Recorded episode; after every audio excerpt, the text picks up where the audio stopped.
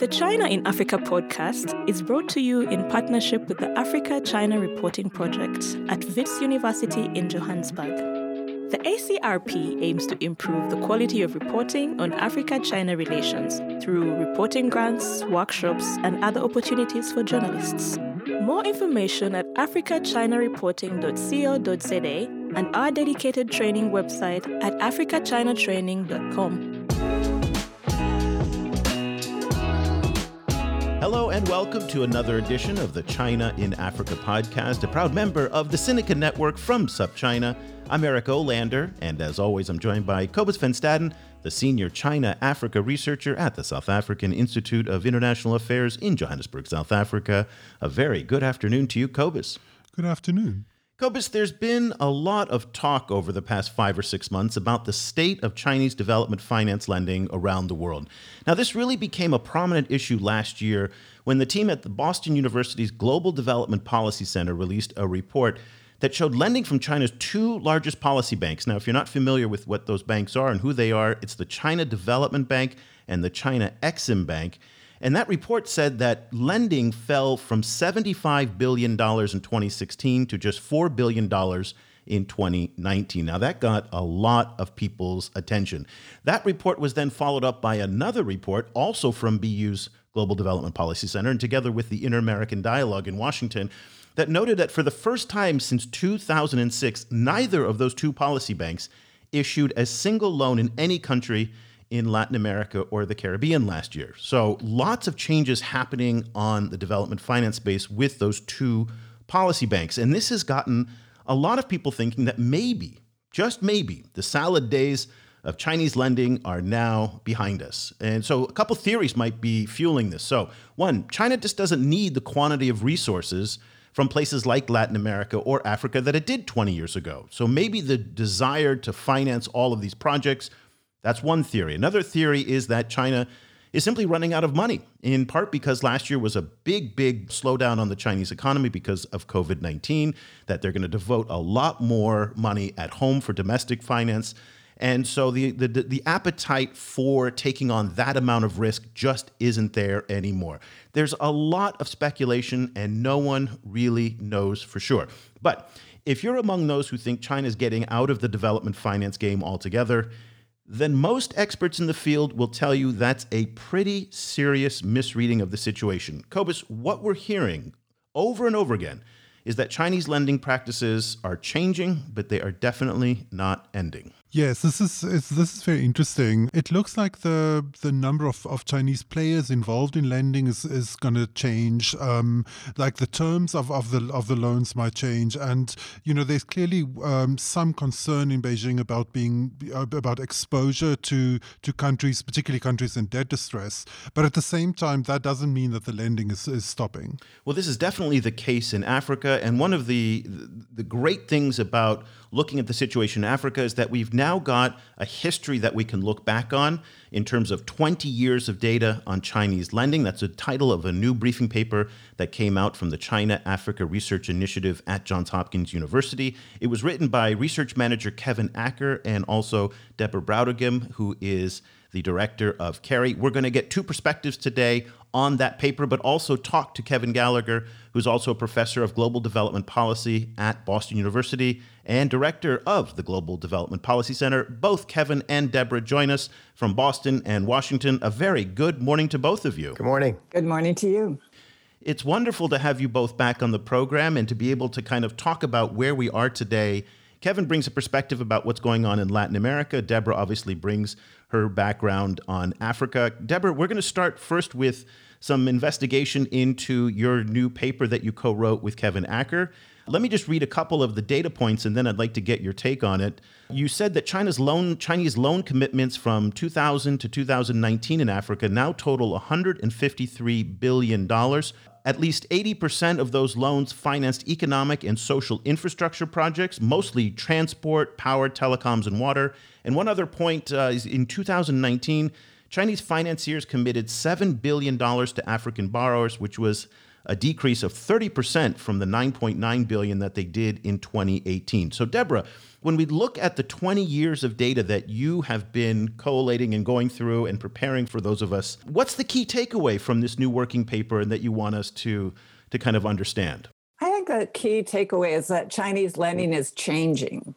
And so what we see happening is that uh, China Exim Bank in particular has been easing off. And I think uh, Kevin Gallagher and Greg Chin did a very nice paper a few years ago, which pointed out that the policy banks, and in Africa, it's really been China Exim Bank, they take a kind of lead role. They go into these frontier areas, they go into these poorer, weaker, lower capacity countries, and they kind of stake out the lending uh, landscape and start the Uh, lending in these countries, which is really a way to drive business for Chinese companies.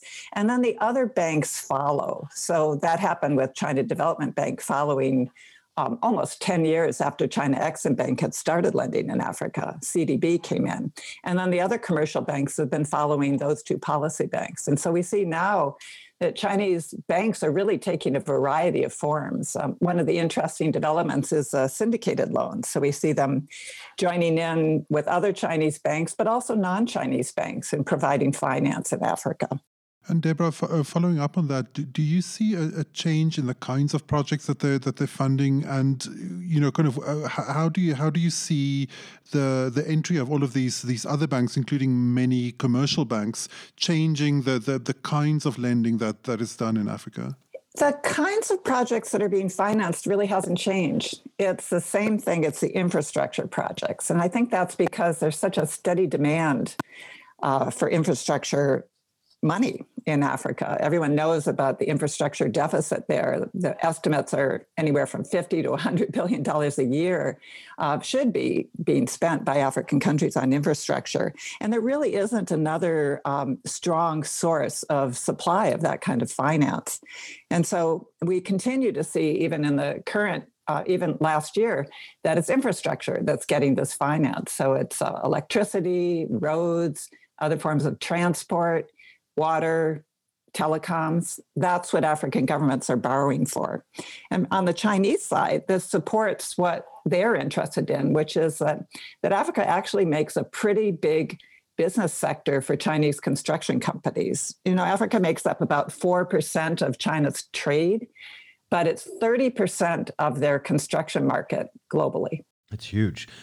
Kevin, when you look at the paper that Kevin and Deborah just published this week, what do you see in terms of similarities and differences with what the Chinese are doing in, in places like Latin America and the Caribbean, as well as other parts of the world that you follow at Boston University? Yeah. Uh, with respect to Latin America, we see a, sim- a similar trend where the policy banks are no longer the whole show. They're taking a lead in many cases, but you see other kinds of finance. As you noted before, our twenty twenty estimates for China in Latin America in terms of its two policy banks was the first year that there was zero uh, loans in that space. But one of the things that we see in the Americas is an uptick in equity.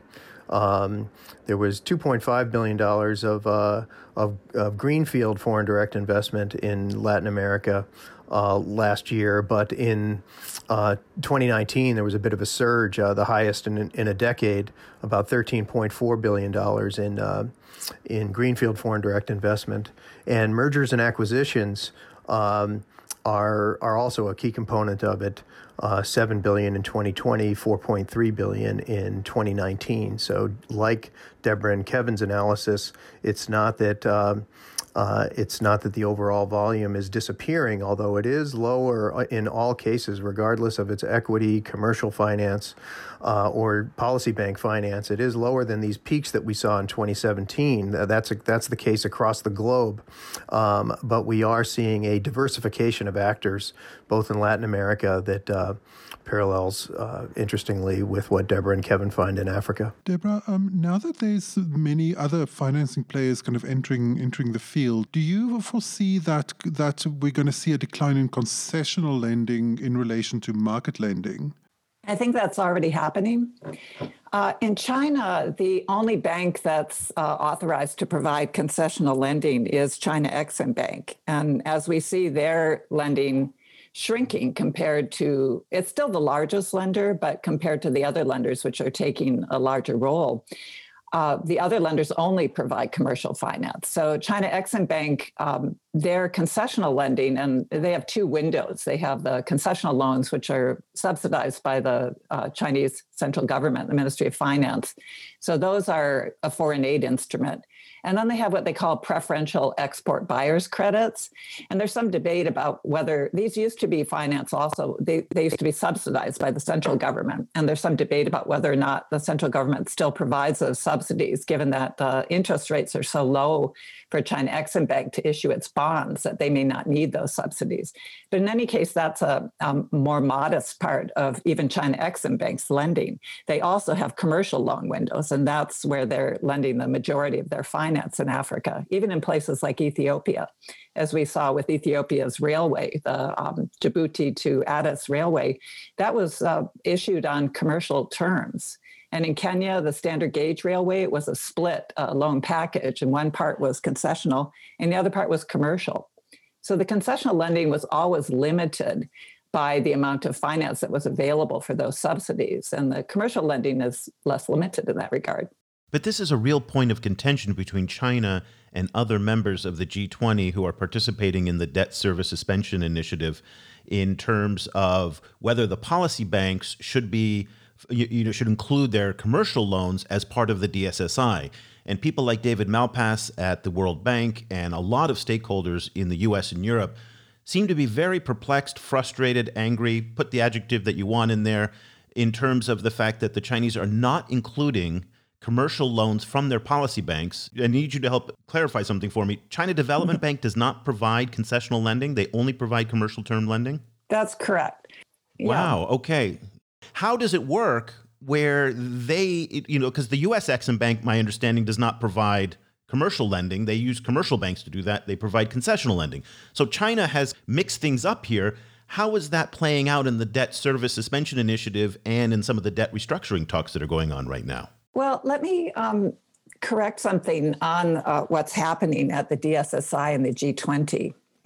The, uh, it's true that China has not designated China Development Bank as an official bilateral creditor. And Kevin Gallagher and I have discussed this a lot, and both of us feel that uh, the situation for China Development Bank is somewhat ambiguous, um, but that we think they should be included under the G twenty. But nonetheless, uh, the position that Beijing is taking is that China Development Bank is lending on commercial terms and that they're uh, getting their finance on commercial terms as well. So they issue bonds. Now, of course, those bonds are backed by China's sovereign credit rating, and so they can issue those bonds at very good prices. So this helps. And China Development Bank also makes the case that they're, they are a commercial lender. And I think there's an interesting example from Germany. I was trying to find where is there another state-owned development bank that might have similar uh, characteristics as China Development Bank. And I found that IPEX, uh, K F W IPEX in Germany had a lot of similar characteristics. And I asked them if they were participating in the D S S I, and they said no, that they were not. So that was an interesting example that, that um, sort of supported a little bit some of the, the position that Beijing had taken on China Development Bank. But on the other hand, China Exim Bank, from everything that we've seen, they are participating fully in the D S S I. So it's not just their preferential lending or their concessional lending that's part of the D S S I, it's all of their lending. And so when we see, for example, the negotiations in Angola, it was all of China Exim Bank's lending that was provided that Uh, got the D S S I terms in Angola, not just part of it. If I could uh, add something here, because there's a lot of confusion about all this. Uh, the China Development Bank uh, offers commercial rates, but it doesn't have commercial intent, whereas I C B C or the Bank of China has one hundred percent commercial intents. They want to look at a rate of return on a particular project that is commercial. Um, the China Development Bank is still a policy bank, and it offers commercial terms. Uh, and an analogous institution is the World Bank, the uh, I B R D, which offers what we call non-concessional rates. Concessional rates are subsidized, like the uh, Export-Import Bank of China, the way that uh, that Deborah just mentioned it, but non-concessional finance just means that the China Development Bank has some base capital that is backed by the Chinese government because it's a state-owned institution, and it issues bonds in, in markets and on-lends uh, those uh, the proceeds from those bonds to host countries at commercial rates, at the same way that the World Bank would, all right, but for public policy purposes that are tuned to Beijing.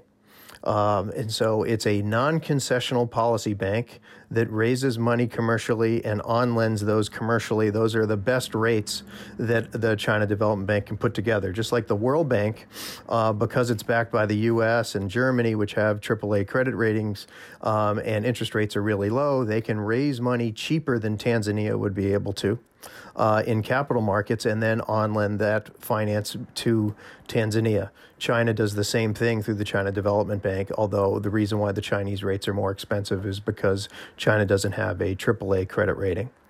Um, China does, the, the government of China does put C B D, C D B, excuse me, in an odd odd category. It, it, it makes it gray. Even though it's a non-concessional uh, policy bank, they're in D S S I, they're talking about it as a as if it was I C B C or Bank of China.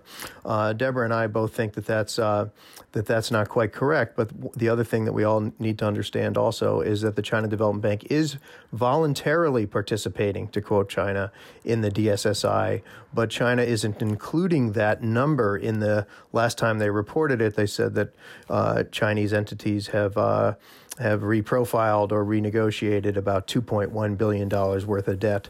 Uh, that did not include the China Development Bank or I C B C and some of the other banks, which some of them have been voluntarily participating. So, Deborah, if these banks are behaving essentially like, as you pointed out, the Germans, and as Kevin pointed out, like the World Bank, why are they getting so much grief from stakeholders in the U S and Europe about the role of the C D B in the D S S I?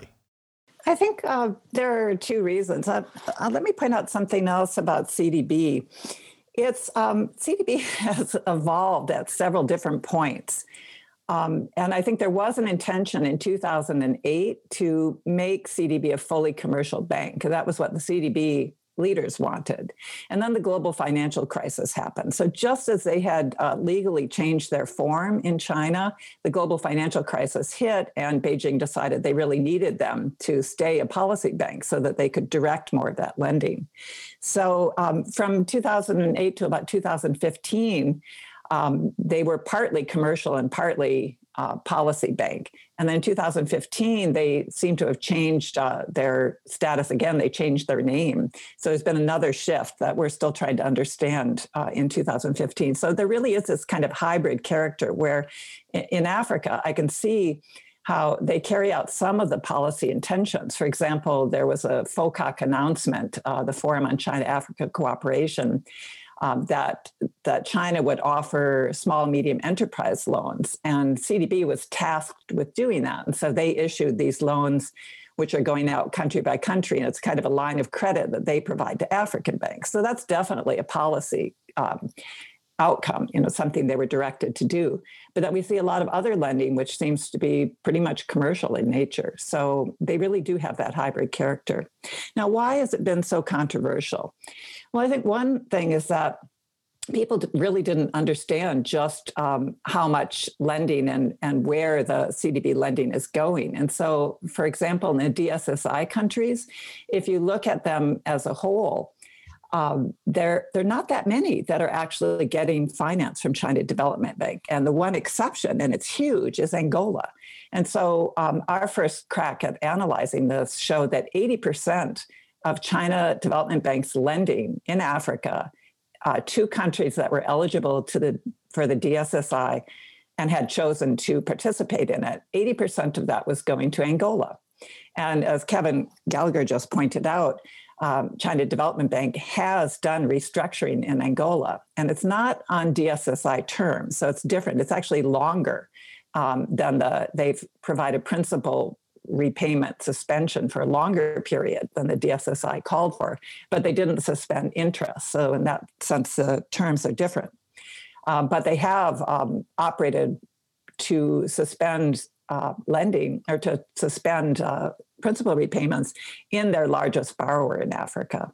And we've also seen this in Zambia, which is another, not that big, but another participant in the D S S I. So China Development Bank is providing ad hoc, that's what we call it, ad hoc um, debt relief in some of the countries that uh, in Africa where they've been lending. So we haven't seen this yet in Ethiopia, and I think it'd be really interesting to see what's happening there. But uh, Ethiopia has been pretty tight-lipped about what's going on. Deborah, um, in the paper, you you mentioned that that a lot of people have been predicting that resource-backed loans is is gonna gonna. you know, disappear slowly, um, particularly, you know, um, because uh, because of, of the example of Angola, um, you know, which which ended up so so kind of deep in the hole, um, among others, among other reasons, because of changes in oil, in the oil price. But you also point out that actually that resource-backed loans are not disappearing and that they're actually changing changing shape. Um, like, can you talk us through like how resource-backed loans are are changing at the moment? Well, as you pointed out there, Kobus, it's uh, countries that were receiving these resource-backed loans for oil that are not getting them now. And along with Angola, we can point to the Republic of China, which also had resource-secured loans uh, with oil. So the, it doesn't look as though they're going to be borrowing uh, on that basis. Certainly, Angola has forsworn this under pressure from the I M F, which has, had helped them uh, out of the hole recently. Uh, the hole that they sank into when oil prices went from one hundred dollars a barrel to just over forty. So that provided a, a, a huge challenge for Angola and the Republic of Congo.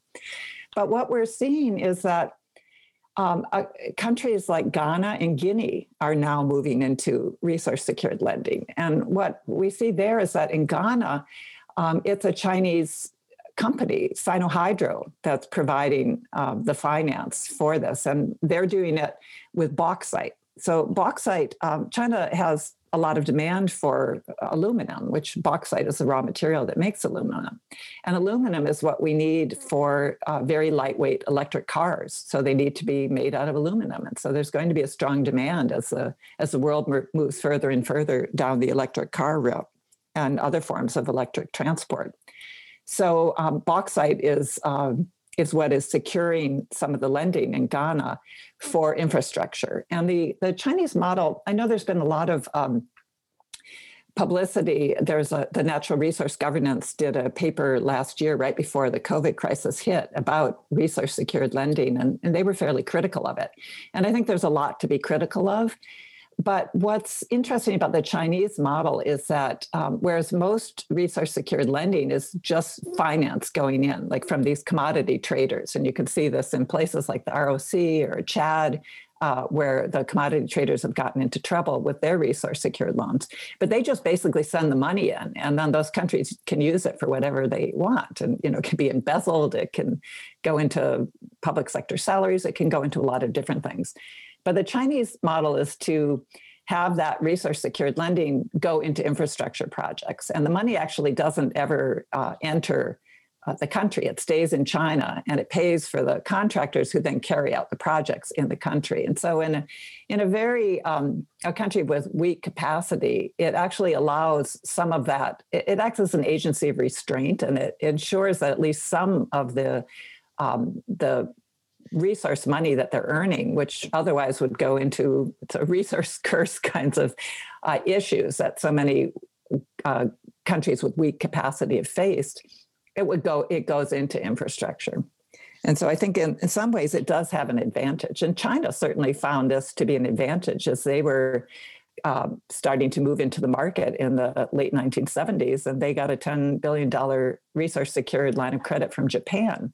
So, and Jap- Japanese countries then did that work in China. So I think the Chinese see that it worked for them in the past, and they think this can be one tool that still has potential in places like Africa today. Kevin, Deborah pointed out about what's going on in Ghana and Guinea. In Ghana, it's the bauxite mine with Sinohydro. In Guinea, it's the Simandou iron ore mine that are still using that resource for in infrastructure loans. And is that model also playing out in Latin America? And let me just remind everybody that, that China is looking a lot more at Latin America the way it did at Africa twenty years ago. The Chinese Foreign Ministry a couple of weeks ago was very proud in tweeting out that for the third straight year in a row, China-Latin America trade hit three hundred billion dollars, which is almost a third larger than the trade is doing with Africa. The investments that the Chinese are making in Brazil, Argentina, Chile are enormous. They're very diversified from soy to oil to minerals to agriculture. And so are we seeing the same kind of evolutions that Deborah's talking about in Africa? Or is something, is it the old way of the R F I loans that, that the Chinese have uh, tried and true? Yeah, Deborah and I wrote an article a few years ago called Bartering Globalization, China's Commodity-Backed Finance in Africa and Latin America. And at the time, we had found that in both regions, uh, this, these commodity-backed loans were about were about half of the total. And as Deborah and Kevin show in their new uh, in their new paper, that um, that that's gone down considerably, but the composition but the composition has changed into into some different commodities. In the Latin American case, so far they had they've always been secured to oil, um, and that those those have reduced even more so than in the African case. There haven't been too too many of them. One reason uh, is related to the I M F, as Deborah mentioned. The I M F is is uh, is quite critical of these, and almost all of the China-Latin America finance is concentrated in Argentina, Ecuador, Brazil, and Venezuela. And Argentina and Ecuador are under some pretty tight uh, I M F conditionality programs where um, these these weren't explicitly part of it, but obviously China, uh, the I M F has, has much more leeway. I think uh, Deborah also mentioned that, that, that this is this is something that China did at home. And I think this is part of the China model that doesn't export so well.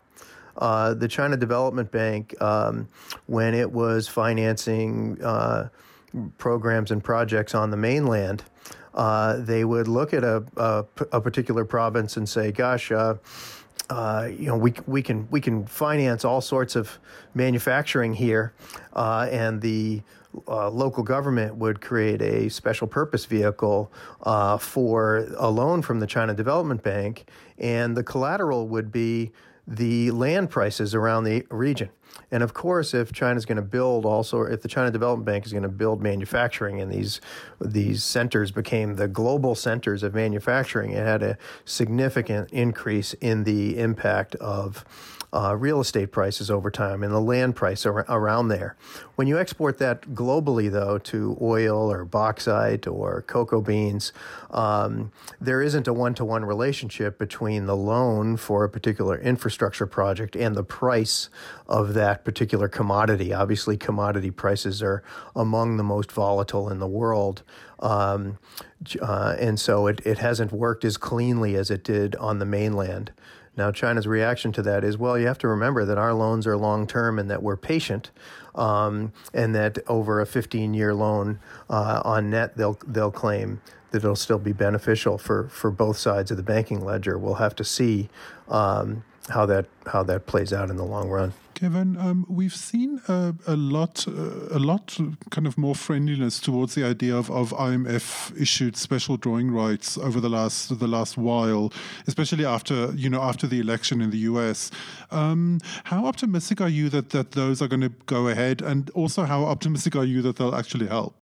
Uh, I'm very optimistic on, on both ends. Um, the Trump administration was the last country uh, standing in the way of special drawing rights, and uh, the Biden administration, both in Janet Yellen's letter to the G twenty and then uh, last week, um, the I M F uh, executive board also signaled uh, positive movement towards a six hundred fifty billion dollars allocation, which uh, likely be voted on in May or June, and countries would uh, start to see money in their balance sheets or S D Rs on their balance sheets uh, by the end of the summer uh, or August, uh, since we're all on different seasonal calendars here.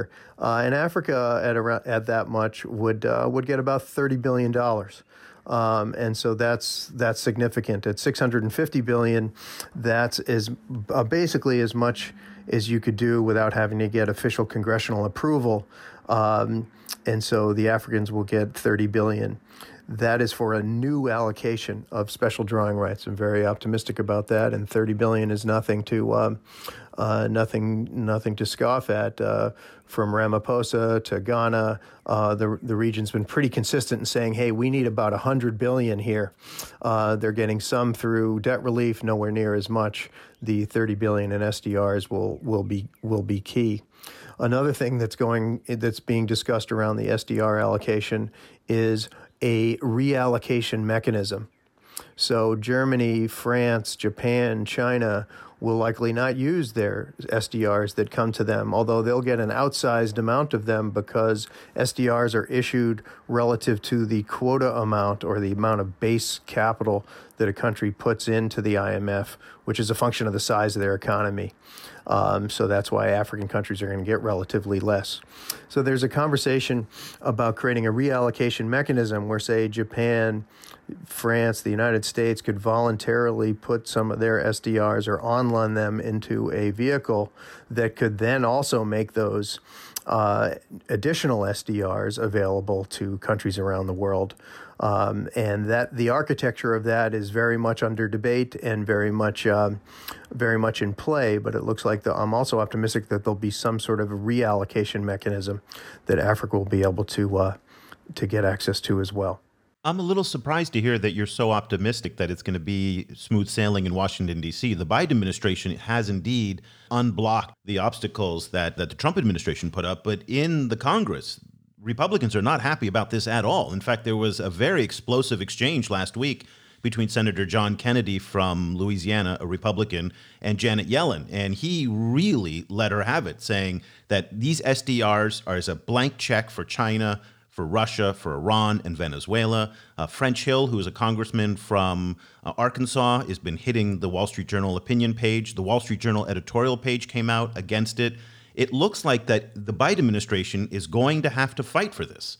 And I'm not convinced that conservative Democrats are going to be on the side of this either. Do you feel that the politics in the United States are truly that conducive to let this happen? Well, that's number one, why the number has to be under six hundred eighty billion dollars, because you only have to notify Congress, although Congress can make a big stink of it. And as we can see, some of them uh, some of them already already are. Uh, I think it is something that the Biden administration is going to fight for. It's really key for the United States to regain its standing in the world um, and to practice what we've preached. Uh, here in the U S, we put together billions of dollars of fiscal and monetary stimulus um, and while the rest of the world, especially in the African continent, they've uh, really had to suffer uh, from capital flight, from ballooning of debt, and there's not really any fiscal space to uh, to do that kind of stimulus packages that they've had. Um, if we want to uh, regain our standing, this is a this is a key thing about it. I think the Biden administration has to do a strong job, which I feel like Yellen has been, in educating the public about what S D Rs really are and what they aren't and what the implications of they will, will be. Um, and if countries uh, reduce their debt burdens, it's going to make the whole economy of the world better off. It's not uh, it's not the nineteen nineties anymore, where the United States and Europe are close to three quarters of the world economy. Now we're less than half. And so when the rest of the world doesn't grow, neither do we. Support for this podcast comes from the Africa-China Reporting Project at the Wits University Journalism Department in Johannesburg. The A C R P provides reporting grants, workshops, and other professional development opportunities for journalists. Follow the A C R P on Twitter at Wits China Africa or visit africa china reporting dot co dot z a. Deborah, just returning to, to our earlier conversation about the D S S I, the, the, in, in its current form, the D S S I is, is scheduled to end at the end of June. Um, so I was wondering, I've, I've seen calls coming from, from, among others, from the U N for the extension of the D S S I. I was wondering if you think it, that'll happen, and also, again, whether whether you think it will be helpful. Uh, I think it will be extended. Um, they've been doing it every six months, every six months. And I know the U N has asked for it to be extended for a full year. I don't know if that'll happen. I think that um, the G twenty seems to be taking it, and maybe this beca- could be because China's there. China has always approached things as in a kind of experimental way or gradual way, you know, crossing the river by feeling the stones. And so I think their approach to extending um, the D S S I will be the same thing. Let's just see how it's working. Let's just see how long uh, it needs to happen. The one uh, strike against that would be that uh, there are high transaction costs Uh, for the lenders. And this is since China is the largest uh, bilateral official creditor, and the D S S I only goes for bilateral official credits. There aren't um, all the other all the other creditors out there, none of them are providing debt relief. And so I'll just point this out that in um, the China is providing about twenty-two percent. Uh, they uh, the debt in the D S S I eligible countries, about twenty-two percent of that is held by China. But that means that it's seventy-eight percent is held by other lenders, and none of them have provided any debt relief so far. And that's a point that the Chinese Foreign Ministry, Wang Yi, and lots of Chinese stakeholders have said repeatedly, is that when it comes to the D S S I, that the Chinese have actually done more than most other countries, in fact. And that goes, again, counter to the narrative. Not saying that to defend the Chinese in any way, but it does seem like there's a perception, at least in many parts of Africa, that the Chinese debt issue remains the critical debt issue. And it appears that the Chinese are engaged in a debt restructuring process in the major countries, Angola, Ethiopia, Kenya, and Zambia right now, where you hear from stakeholders, the, the, you don't hear the same concern that, they, that they're expressing about private creditor debt. So, Deborah, right now, from the sources you have in Africa, what is the concern about Chinese debt restructuring? Because we just don't hear very much right now. Well, I have to say, Eric, that we're not hearing very much either, because it's, I think this is a function of not being able to do field work. But um, it's, I think things are happening behind the scenes. We can see what the Chinese are announcing in terms of the number of countries that um, that they're negotiating the, the debt relief packages with. But when I mention the transaction costs, um, it's not, these are not stroke of the pen uh, activities. It's not as though the Chinese can just sit there in Beijing and say, okay, you know, all the countries that applied for it, boom, you get it. It's because they have to reconcile the books. And so they have to, the borrowers have to uh, open their books, the Chinese have to open theirs, and they have to match up um, what are the uh, loans that are covered by this? What do the countries actually owe? And there's an issue that's not entirely clear to me, um, but it seems to be that uh, the, the D S S I was negotiated so quickly and had very little uh, detail in it. There were very few rules to it. And so we can see this with, for example, the controversy that erupted over China Development Bank. It was never really clear. There was a set of assumptions by some of the members that certain um, banks would be included as bilateral official creditors, but there's no sort of global definition of what those uh, entities are. I know the United Nations has some definitions, and it could be, uh, I, I looked actually at the United Nations uh, handbook on this, which is like five hundred pages long, and it's very difficult to understand if you're not an accountant. So it's not that clear about what these different definitions are.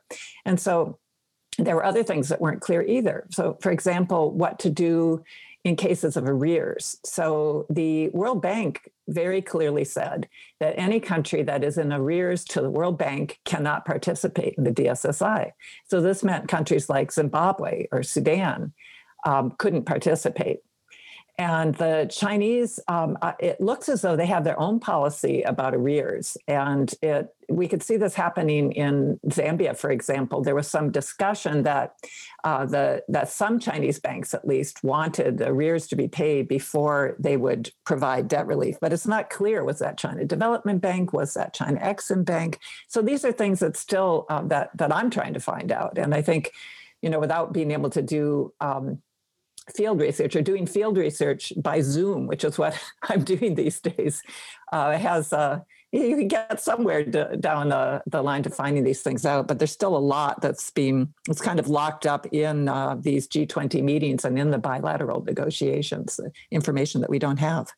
Um, Kevin, you know, in, one of the big things, one of the big themes of twenty twenty has, has been the the kind of conflicting role between China as as a lender to Africa and and the fact that, that many African countries are now also also have significant amounts of Eurobond debt.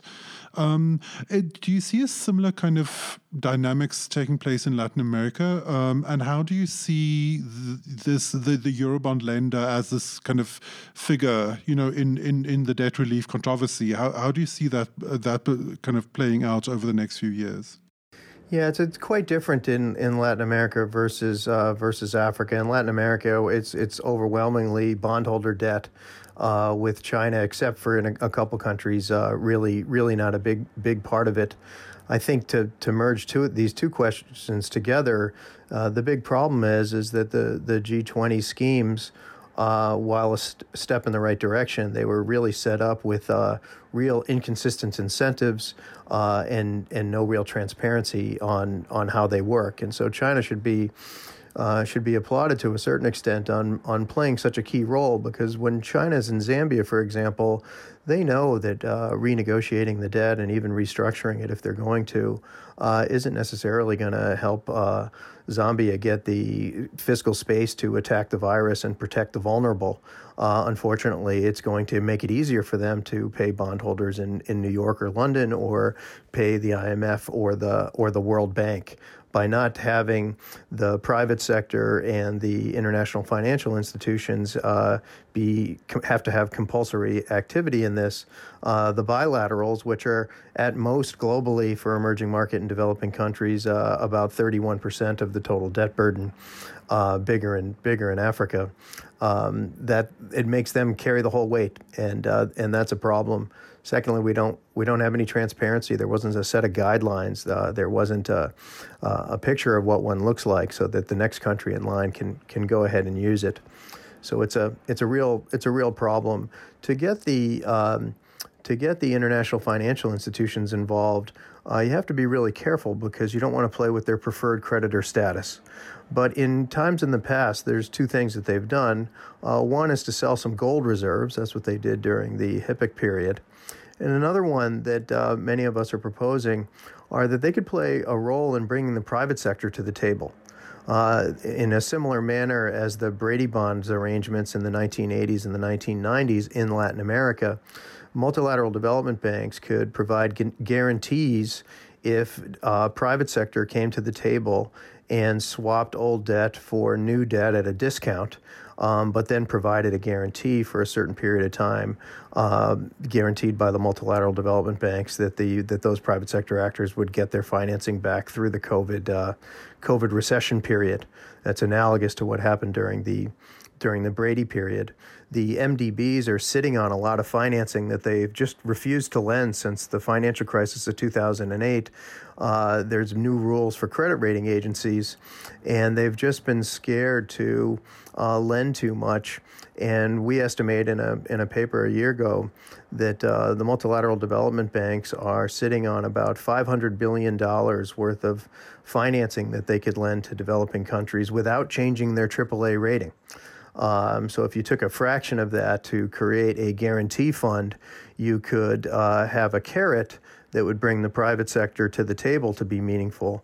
Um, and we've also noted that, uh, uh, like the Peterson Institute for International Economics has noted, that the United States could also have a stick with that um, and use an executive order to uh, prevent lawsuits through New York courts. Uh, we really got to get the private sector involved here. The, that's where the majority of the debt is, in not necessarily the Zambias and the Angolas, uh, but the South Africas, uh, the Nigerias, and throughout Latin America. The World Bank estimates that about one hundred twenty million people were pushed into extreme poverty in twenty twenty. eight out of ten of those people were in middle-income countries. Deborah, let's take a look ahead. This is a year that is going to be very important for China-Africa relations because of the Forum on China-Africa Cooperation Summit that is coming up some point later this year. It's supposedly going to be held in Dakar, Senegal, but we're not really sure if it's going to be virtual or in person. Uh, Latin America has a similar forum called the CELAC Forum. They had one in twenty nineteen. I'm not quite sure. Kevin, do you know when the next one is scheduled to be for Latin America? There isn't one on the radar screen as far as I know. Okay. So we'll focus on FOCAC right now. Deborah, in the past, the past two, for example, it was these big financing packages. China brought out its giant checkbook, sixty billion dollars, then sixty billion dollars again. We've seen the mood, as both you and, and Kevin's organization have detailed. There's been a change in what they're doing. Do you expect FOCAC this year to include that big number as they've done every year for the past twenty years, or are we going to see a change that that relates to some of the evolution of the development finance models that you guys are looking at? Well, we already saw a change in the last FOCAC. Um, the number was the same, but um, the composition was different. And so in terms of uh, new lines of credit, new lending facilities, that was what didn't change. In fact, um, I don't remember the exact um, numbers here, but what what within that sixty billion, there were uh, there was more attention being paid to investment, so facilities for investment, um, and then some facilities that would be used to uh, to sponsor things like industrial development. So I expect that there, it's going to be tough. I think the, the Chinese will either continue uh, to try to make, um, I think they're, they're, it's going to be very hard for them not to make a big announcement along those lines. But um, a lot of recipients in Africa, a lot of the governments there will be looking at that, not just as new lending, but as new debt. And so it's always the other side. You know, when you provide a loan, it, it creates a debt. Uh, and so they're going to be much more sensitive to this idea of taking on new debt. So it will be a lot less attractive. So I imagine there will be more attention on what the Chinese will provide in terms of uh, foreign aid, you know, the grants, uh, interest-free loans, maybe concessional loans. So they'll be, uh, they may emphasize that part of it, but that they will try to um, shift into uh, more resources into pledges of investment. And those are also a lot harder to track because we don't have good data on F D I flows. You know, there really isn't anyone that's tracking actual investments of F D I of China and Africa. I know there's there's some effort to do that at uh, the American Enterprise Institute. Derek Scissors has a database, but everything there is one hundred million dollars and above. So it doesn't track anything underneath that level. And so, Um, and then we don't even know the money coming out from China. A lot of it goes through Hong Kong, and then some of that recycles back into China. It goes off to other offshore financial centers. We don't really have good data in the aggregate for what's happening with F D I. So that's something I would really encourage someone who is interested in, in tracking data to, to set something up to track F D I. Future data. PhD project, I can see there, a future PhD project. Oh, no, no, it takes a, a lot more than a PhD project. It really takes a, a kind of a think tank investment. Kevin, obviously one of the big reasons that that we keep talking about debt and why why you know debt is such a such an important China-Africa issue is that is the, the incredible need for infrastructure that that Deborah has, has mentioned. Um, it, do, do, are there any kind of moves, or is, is there kind of you know w- blue sky thinking happening in finding other ways of financing infrastructure that doesn't necessarily balloon countries' debt levels? You know, this is this is the, the trillions of dollar question of, of, of the hour. Um, the region has a massive infrastructure gap, as as Deborah said. In a study with the Brookings Institute, we estimate that the region needs to be spending about two point two percent of G D P uh, additional than what they already are on infrastructure moving forward. And that's characteristic of the whole world right now. If you take seriously our commitments to the Paris Climate Agreement and the Sustainable Development Goals, the next decade, uh, especially in Africa, where there's such a demographic change happening on, the next decade is supposed to be a decade of massive resource mobilization to literally lay the foundations for the twenty-first century, lower carbon, more socially inclusive economy. So this crisis couldn't have come at a worse time, where it's an external shock uh, to emerging market and developing countries in general, but African continent in, in particular, uh, which has put a lot of them on uh, on on alert. Uh, forty percent of uh, of African countries were already considered in at risk to be in debt distress or in debt distressed already before COVID. Uh, so there's a there's a group of, I don't know, fifteen to twenty of them that can go to markets right now, but the rest of them already can't. And so the, the question of the hour is, how can these countries finance uh, trans, uh, transitions into significant infrastructure spending? And there's there's just it's it's a simple math thing that nobody likes to hear the answer. Number one is grant money. Number two is reduction of their overall uh, debt burdens. And number three are new sources of domestic and international financing. And for many countries, it'll have to be at a concessional at a concessional level. Uh, these are the kinds of things that have been talked about at the G twenty. But as we talked about earlier, uh, the incentives have been misaligned, and there's been a, a little too little happening thus far. Kevin, Deborah, I want to thank you both for taking the time out of your very busy schedules today to join us. And but also, you have another announcement today that, in addition to the paper that was released this week, also about the organizations that both of you run. Deborah, why don't you tell us a little bit about what you're announcing today? Well, I am thrilled to say that uh, the China-Africa Research Initiative is now partnering with Kevin Gallagher's Global Development Policy Center. We're going to be transferring our China-Africa loans database to Boston University. It's a process that's been underway over the past year and is something that we've been planning for. And uh, Kevin and his team, uh, together with Kevin Acker from our team, have been working at training their staff in our forensic internet sleuthing methodology, which is uh, something that we would like to patent in terms of our very careful investigation into each and every loan in our database. But I'm I'm delighted that um, Kevin and I have been colleagues and collaborators for years. We share the same approach to research, and we're both deeply grounded in, in area studies and fieldwork. So data collection is one part of what we do, but uh, we also are engaged in, in research and, and interviews, fieldwork, and that kind of evidence-based analysis is something that Boston University and Kevin and the Global Development Policy Center excel at. So I couldn't be more pleased that um, the China-Africa Loans database is finding a, a new, a wonderful new home. Yeah, well, we're honored to uh, to partner with Seiss Carey in this way. As Deborah said, we've been working together Uh, on the Africa data for the past couple of years uh, to make this transition.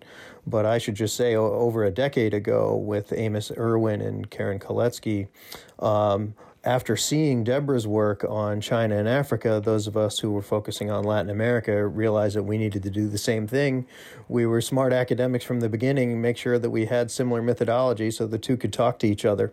So we've always been uh, aspiring to apply the same kind of rigor that uh, Deborah's team has on the African continent in Latin America. That led to others asking us to look at energy and to look at biodiversity. And whenever we've used Africa data in that, we've worked with, partnered with Seiss Carey, and now we're just uh, making it official. Um, and we look forward to to uh, applying the same methodologies and coming up with rigorous uh, estimates on a regular basis on China and Africa alongside some of the other China uh, and overseas loans products that we have. Congratulations to both of you. Thank you both for joining us. Once again, Kevin Gallagher is a professor of global development policy at Boston University and also director of the Global Development Policy Center, also the new home of the China-Africa uh, Research Initiative's loan database, and Deborah Brautigam, who is the professor of political economy at Johns Hopkins University and director of the China-Africa Research Initiative, joins us from Washington, D C. Uh, if people want to follow both of your organizations and what you both are reading and writing, Kevin, where can they find you? They can find us at w w w dot b u dot e d u slash g d p uh, or follow us on, on Twitter at the Global Development Policy Center. You are also on Twitter too, right? Yes, I'm at, at Kevin P. Gallagher. Thank you.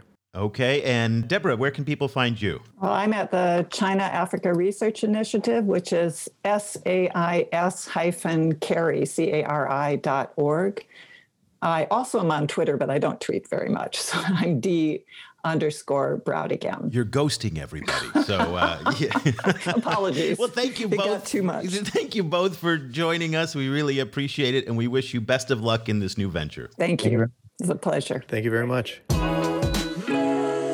Kobus, it's kind of surreal talking to people like Kevin and Deborah because it's devoid of all of the hyperbole, of all of the fear, of all of the weirdness that comes when we talk about China-Africa debt or China-Latin America debt, debt traps, debt sustainability, you know, bankrupting, neocolonialism, all these things that kind of get mixed in. And even after twenty years of the Chinese being in Africa, it's still very much part of the discourse.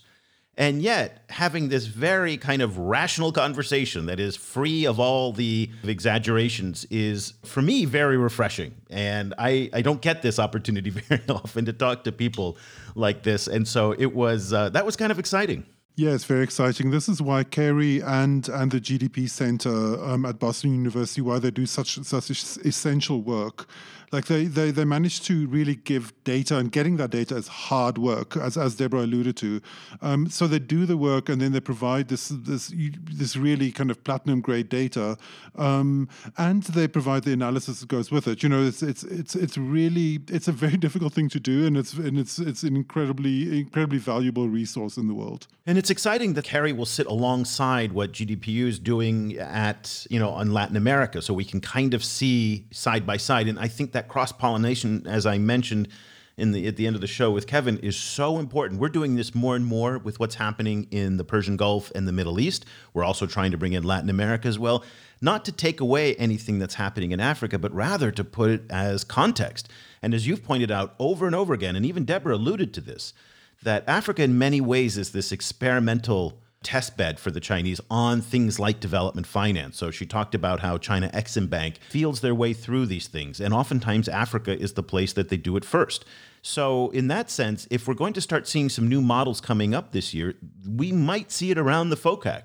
And FOCAC is going to be very, very interesting. I'm not convinced that they're going to roll out the big checks like they did last time.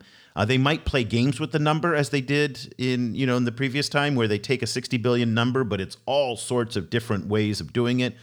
But Kobus, you've pointed out at, in a number of the previous summits, from the TICAD in Japan to Russia to the Turkish summit on with Africa, they didn't have any numbers. Are you expecting a big number at this year's FOCAC, or do you think some of these drop-offs in development finance that both Kevin and Deborah's teams have researched will influence the, the way they do business? Mm, it's always so difficult. Like I'm always very wary of predicting anything. But the um, what what we saw what we saw at TICAD, the, the Japanese summit, was that the in the, the earlier TICAD, I think twenty fifteen, I think twenty sixteen, um, they did have a number. Um, and then the, at the last TICAD summit in, in, in Yokohama, this time they they didn't. And and it was explicitly, the Japanese government said it was explicitly in. You know, in from from because of a request from Japanese businesses to not have to have a, a, a kind of a target that they have to meet, and then particularly also an embarrassing target that they didn't meet. Because for TICAD, they had to do some creative accounting to, to kind of to make up the number that they had pledged before. I, I tend to think that the, that the Chinese might follow a similar approach. Uh, what I what I again, like, who am I to predict? But you know, kind of what, what I would expect right now would be that they would like de-emphasize any any central unified number, and instead announce a whole flurry of of, of new kind of new initiatives and new new kind of financing um, instruments, including maybe more focus on equity. Um, but yeah, you know, kind of, it's going to be fascinating to see. I think it might be a kind of a groundbreaking FOCAC summit.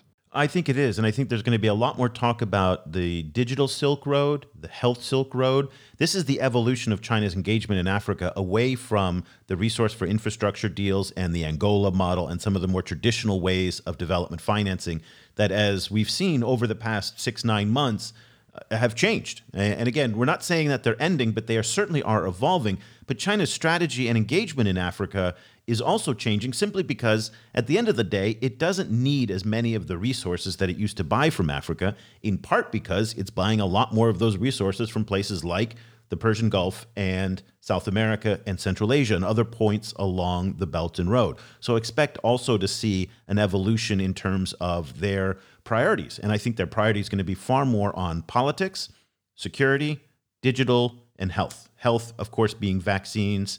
But beyond vaccines, also remember the Chinese are very big on malaria as well. So development finance is going to be, you know, maybe a secondary issue. Well, it'll be interesting. Of course, we have no insight on this whatsoever. Last question to you. You know, again, the hard part that I have in trying to figure out everything going on, and I'm a little bit disappointed that Deborah is in no better position than I am in terms of figuring this out. I was hoping she was going to have all sorts of insights as to, you know, what's going on in the debt restructuring processes in these different countries right now.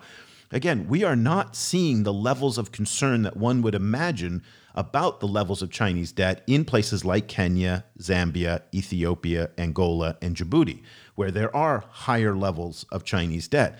And in part, I my suspicion is that they are working.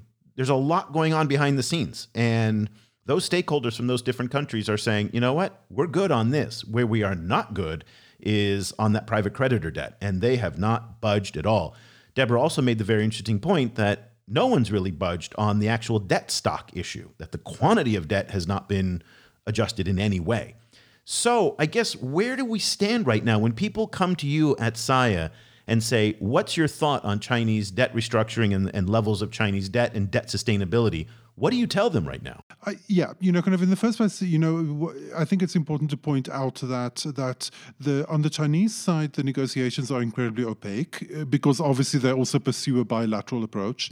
But I, I can well imagine that for some African governments, this bilateral bilateral approach might be a kind of a comfort, you know, in the sense that you that you have these this kind of like set of players that you that you negotiate with, and they they remain relatively stable, and you know. The, that you can, you know, and, and that you also know that China has some kind of political skin in the game as well, you know. So, so it's, you know, China, China is is politically leveraged in parts of Africa, and it and, and it, it puts a lot of value on those relationships.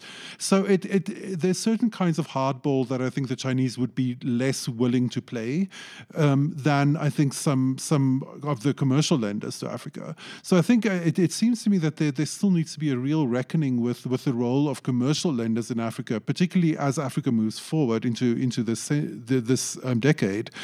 Because, as Kevin pointed out, you know, Africa is going to have to like install a lot of new infrastructure, not not infrastructure, not only infrastructure in general, but climate change related infrastructure particularly.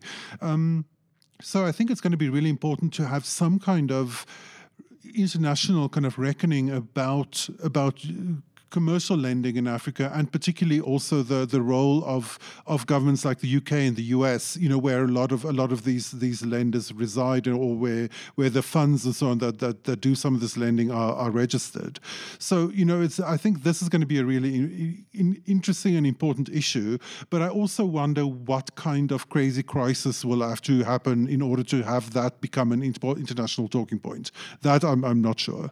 Well, let's leave our conversation there. This is the kind of issue that we talk about every day. And with that is not an exaggeration. We update every detail that comes out on Chinese debt in Africa, and increasingly, not just in Africa, but also in other parts of the Global South. We do that in our daily email newsletter. Both Kevin and Deborah are subscribers to that. We would love for you to join our community of readers. Today, we did a full deep dive analysis on uh, Wang Yi's tour of the Persian Gulf, uh, specifically the deal, the twenty-five year strategic partnership with Iran. So we're looking at Africa, again, in this broader context, rather than just focusing on exactly what's happening in Africa. But when the Chinese are doing big deals in vaccine production and oil and security in the Persian Gulf, it has an impact in Africa. So this is the kind of thing that we're writing about every single day in this email newsletter. It's super cheap, seven dollars a month for students and teachers, fifteen dollars a month for everybody else.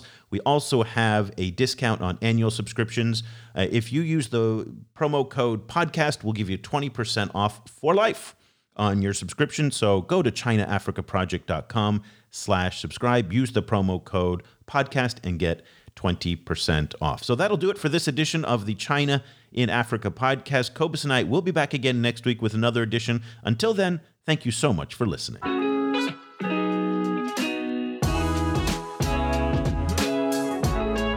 Discussion continues online. Head over to facebook.com slash ChinaAfricaProject to share your thoughts on today's show. Or follow the guys on Twitter. Eric's at Eolanda, and you can find Kobus at Stadenesk. For more information about the China Africa Project and to sign up for our free weekly email news brief, go to China Africa Project dot com.